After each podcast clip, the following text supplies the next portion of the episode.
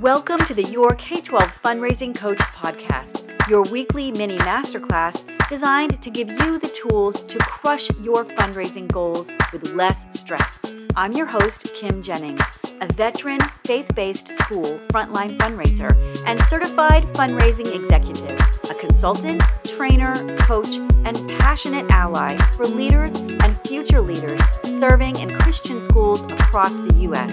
After nearly two decades in the industry, I'm here to bring you insightful conversations with great leaders and to share with you what I've learned and continue to learn from my failures and successes. If you're a Christian school leader looking for tested strategies to banish the tyranny of the urgent and to raise more money within a stronger, thriving team and grow your school's culture of generosity, you're in the right place. Welcome to the Your K 12 Fundraising Coach podcast. Hey, everybody, welcome back to your K 12 Fundraising Coach podcast. Welcome back to me, too. I am so excited to be here. It's been a really long time since I've got to sit down here with you and been on a couple months hiatus following the death of my mom a couple months ago. Been crazy family life and crazy work life. I've been really blessed to have a full client load right now and working with schools everywhere. And so it's been an incredibly busy and really um, blessed time to be with family and um, and clients. So I'm really happy to be here with you. This is a passion of mine to be able to, you know, I feel like I'm sitting down with you and hopefully being a help to you. That's really what I'm hoping to do is to share with you and what I'm seeing and, and what I've learned and um, the mistakes that I've made and, and what I'm seeing out there in the schools and what's working. So that's my goal. And so I hope it's being helpful. I'm also trying something new. As you can see, I'm, I'm on video now and I'm, I'm going to be putting this uh, podcast on YouTube in addition to sending it out through uh, Podbean and Apple and all of the other places where you get your podcast. So this is an all new experience for me. And here we go. So, this uh, episode here is the first one of a four part series on how to create a culture of generosity, how to grow a culture of generosity in your school. So there's four steps. I've been working with schools now for a long time, um, either serving in them or working with them now for about 18 years. And so the things that I've seen in common with so many schools and what I experienced, I really am trying to take those things and um,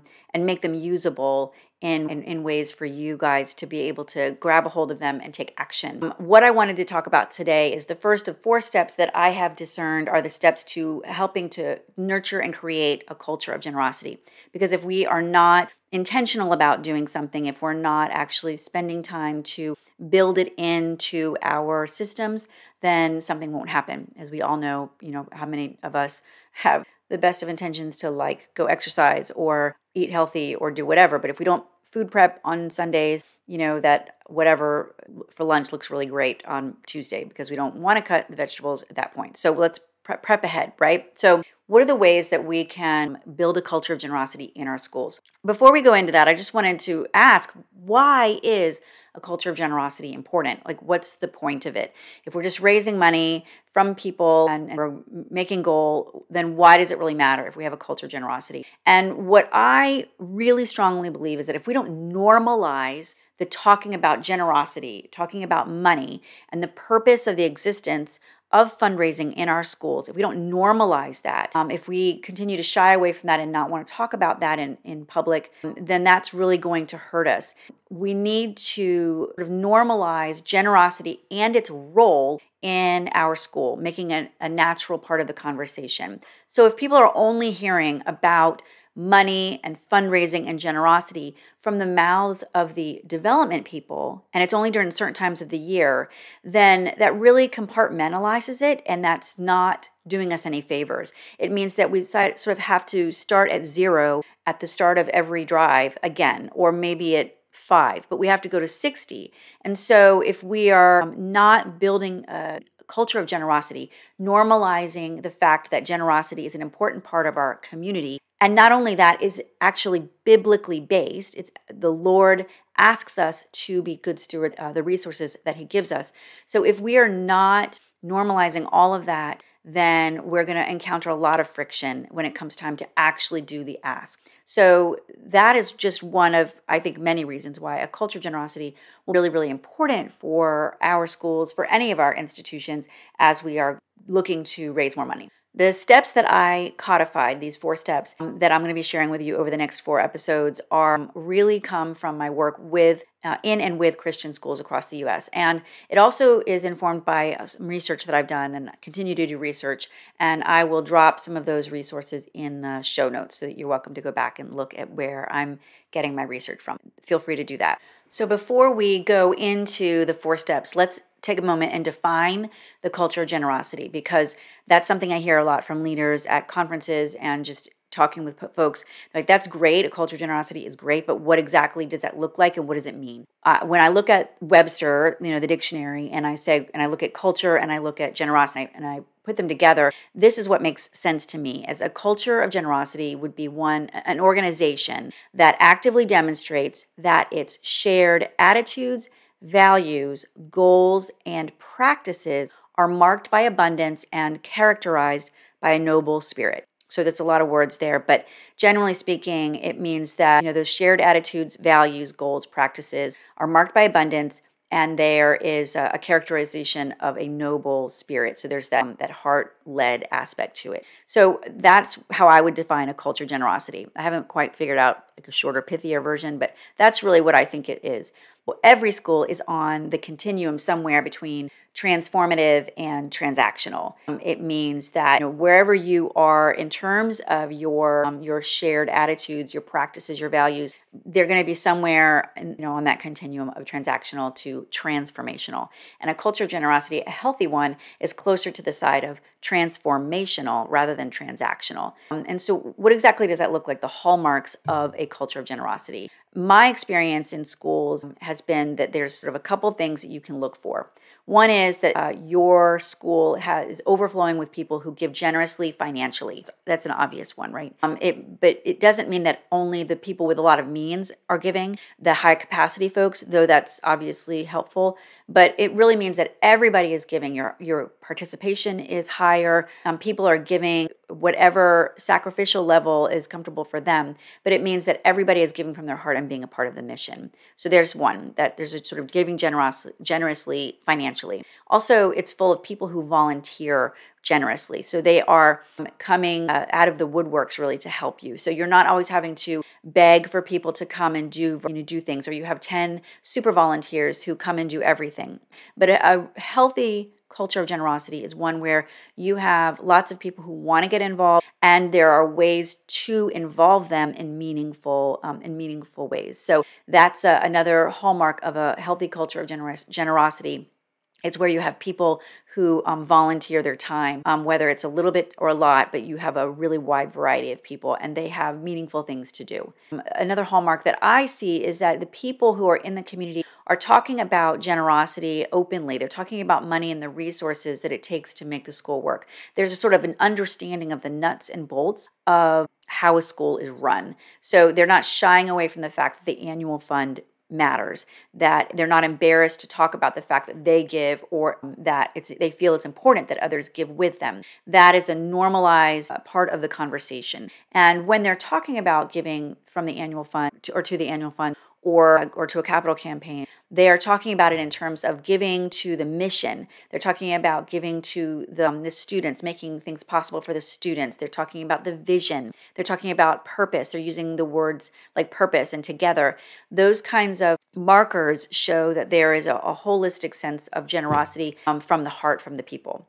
And the last thing that i would see in a healthy culture generosity is that the development offices, regardless of how big they are, there's a really solid desire to have one-on-one relationships with people. So even the mass communication out of the office has a sense of relationship building. It's personal. It's not just pushing out things based on urgency and competition, but there's a meaning behind what they're saying. They're saying join us in the mission. There's a personal um, touch there. There's an authenticity. And in addition to that, they the people in the development office are spending time working with donors one-on-one. So whether they're working with a portfolio of 10 people or uh, 150 people, they are really trying hard to get out among the donors and build relationships with them. That's another hallmark of the of a healthy culture of generosity.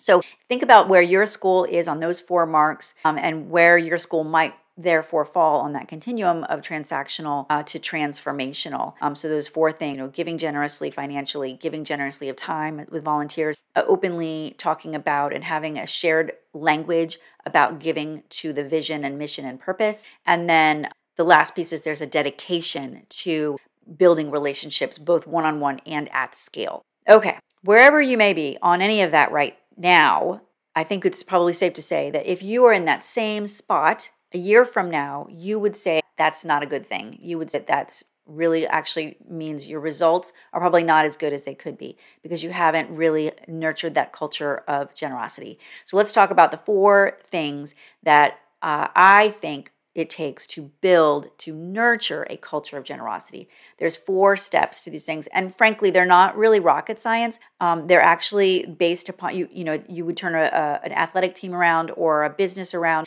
we want to change culture. We want to influence behavior. And in order to change behavior that means we have to really have a culture that celebrates the kind of behavior that we want to see. It, it values it. It celebrates that. So if we want to change hearts uh, move that culture, then we want to create a system that defines and celebrates the behavior that we want to see. There's a book called Culture by Design by David Friedman. and he said if you're not purposefully and intentionally creating the culture you want to have, it's going to be created anyway, mostly influenced by those with the strongest personalities. So, right there, it's so true. How many of us have seen that happen?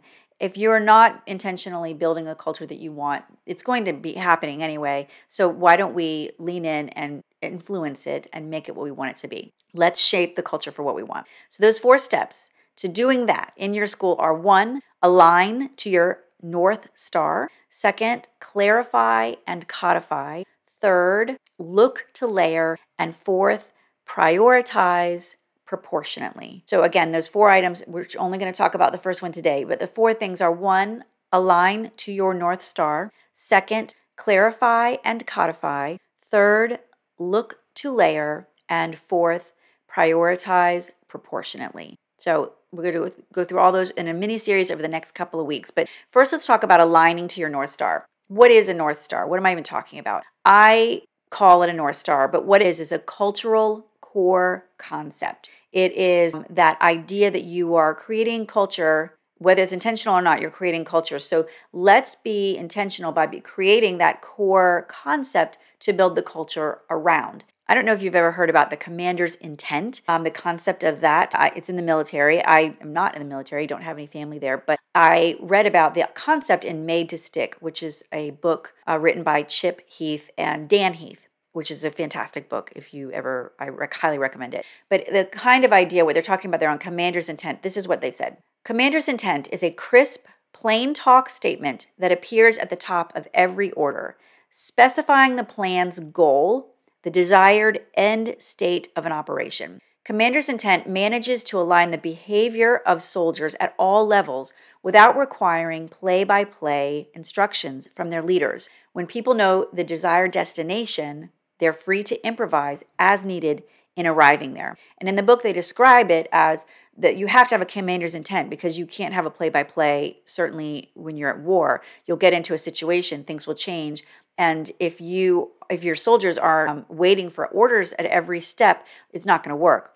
So they have a commander's intent. So in the same vein, I believe that the North Star kind of is our commander's intent for what we're trying to do, our development operations.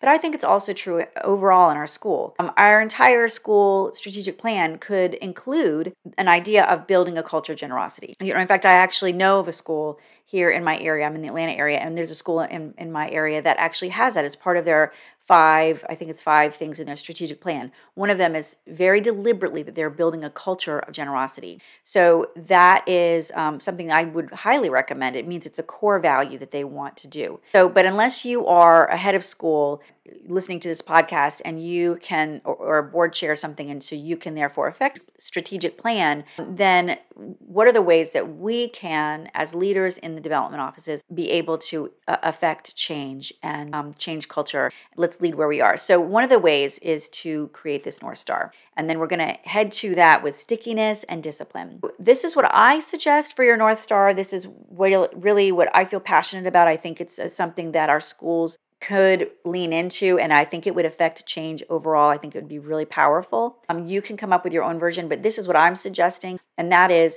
we will not sacrifice tomorrow's culture for today's transaction that's the north star statement that i teach and, and i really hold to. I'll say it again. We will not sacrifice tomorrow's culture for today's transaction. And I think that if you were to use that as your North Star, which uh, would help to guide your choices, that's your core value that you're trying to use to guide the, the choices that you make in development. Think about what how different perhaps your choices might look. Um, so, if you are um, going to come up with your own version of, of a North Star that you think would be an important way of framing your development office's way of thinking, your North Star, this is really what I would like to um, suggest that whatever you come up with, that it must be simple, it should be repeatable, and it should be actionable. So these are all things that it, it should be.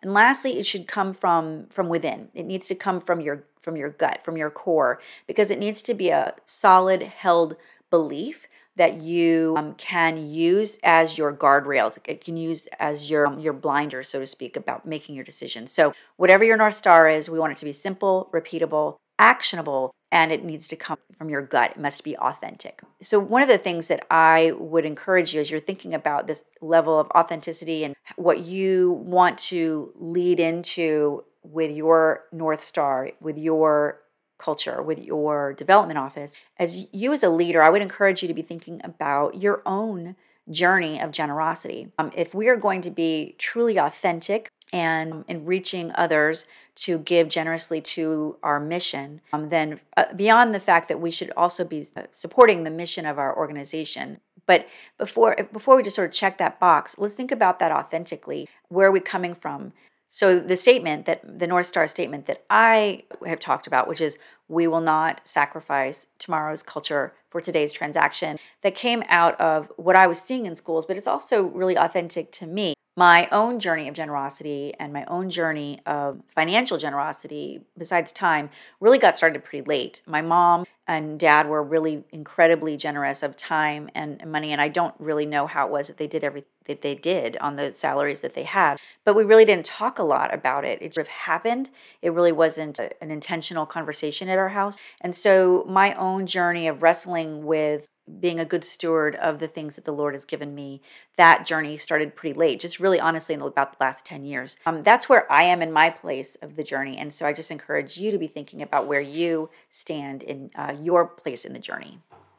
This first step is we are aligning to the North Star. And so that first part is create your North Star. Is it simple, repeatable, actionable, and authentic? This core concept, that's your North Star. And if you don't want to create your own, of course, I would be really delighted for you to use the one that I've been using and, and that I really love for people to use because I feel pretty passionate that it's something that we need in our culture today, which is um, we will not sacrifice tomorrow's culture for today's transaction. I think it's applicable in a lot of places, but certainly in fundraising where we can get really transactional really quick. Um, if we have that as our North Star, it helps us to um, stay within those sort of guardrails. But the, the point is on the first step is align to your North Star. So be thinking about ways that you can begin to make different choices and be able to craft the things that you say and the plans that you make based on that North Star. It's a core concept that your team can work around, that you can build things around.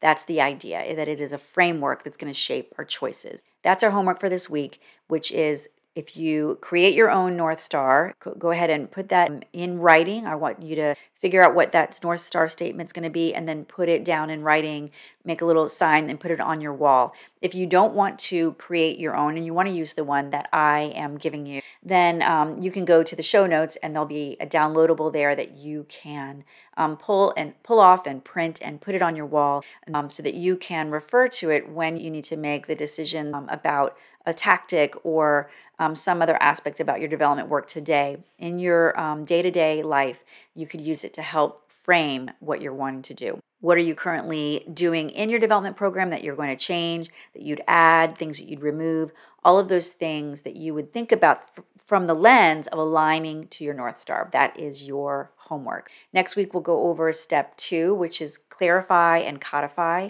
And that's going to be very helpful to talk to about talk with you about how to align to your North Star. So some nuts and bolts aspects of that. Um, because if we can't describe the desired behavior, if we can't actually name the behavior, describe the behavior, then we're not going to see any change. That behavior is not going to happen. We know that happens with our kids all the time. That is really what we'd like to do with step two, which is clarify and codify, which we'll go over next time. If you found anything helpful in this episode, please subscribe, rate, review. I would be really so grateful. Leave a comment if you're on the YouTube. And let's talk about your school's North Star. How are you going to begin to align to a North Star at your school to develop uh, and transform your development operations, transform your school's culture to one of a more healthy culture of generosity? Thanks so much for hanging out with me, and I will see you next time.